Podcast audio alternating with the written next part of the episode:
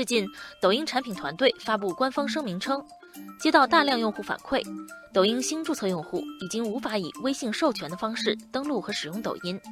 对此，抖音方面紧急排查后发现情况属实。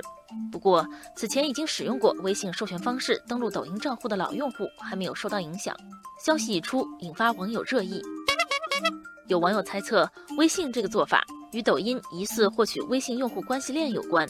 网友巴贝拉说：“我使用微信账号登录抖音，并没有同步通讯录，却在抖音中刷出了微信好友的小视频，而且还在抖音的好友推荐功能中发现了自己的微信好友。”微信内部人士也向媒体表示，限制抖音新注册用户使用微信账号登录抖音，正是基于保护用户体验和用户隐私安全的考虑。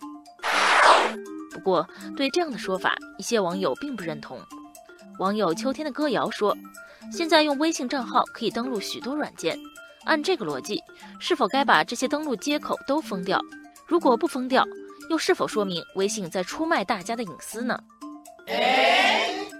网友阿拉斯加说，微信月活跃用户已经超过十亿，微信承载了社交、支付、游戏等诸多功能，用户在使用微信过程中留下了大量个人数据。有道是能力越大，责任越大，微信在保护用户数据安全方面。无疑需要承担更重的责任，但从严格意义上讲，微信账户的信息所有权在用户手里，用户有权决定如何使用自己的微信。如果通过微信授权登录抖音确实更加便捷，微信似乎不应该阻止用户享有这项权利。许多网友认为，一些互联网巨头持续推进封闭的生态体系，与互联网开放包容精神背道而驰。网友红豆说：“百度、阿里、腾讯。”一直在持续推进各自体系内的闭环生态，今日头条、美团等也在积极跟进，跑马圈地，规划自己的商业帝国。问题是，这些平台间筑起的高墙，对用户来说，有时会造成使用上的障碍。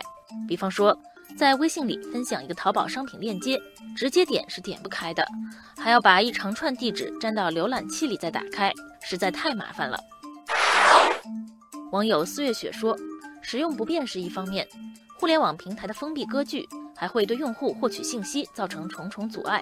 比方说，最近就有网友质疑，百度已经不是人们印象中那个寻找中文互联网内容的地方，而是变成了百度的站内搜索工具，优先向用户提供自家的内容。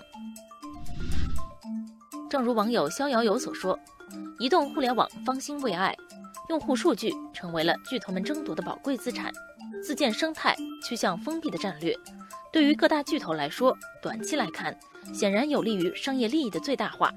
但封闭的互联网如何互联？如何在保护用户数据安全的情况下，构建开放包容的互联网环境，是需要各方认真思考的大问题。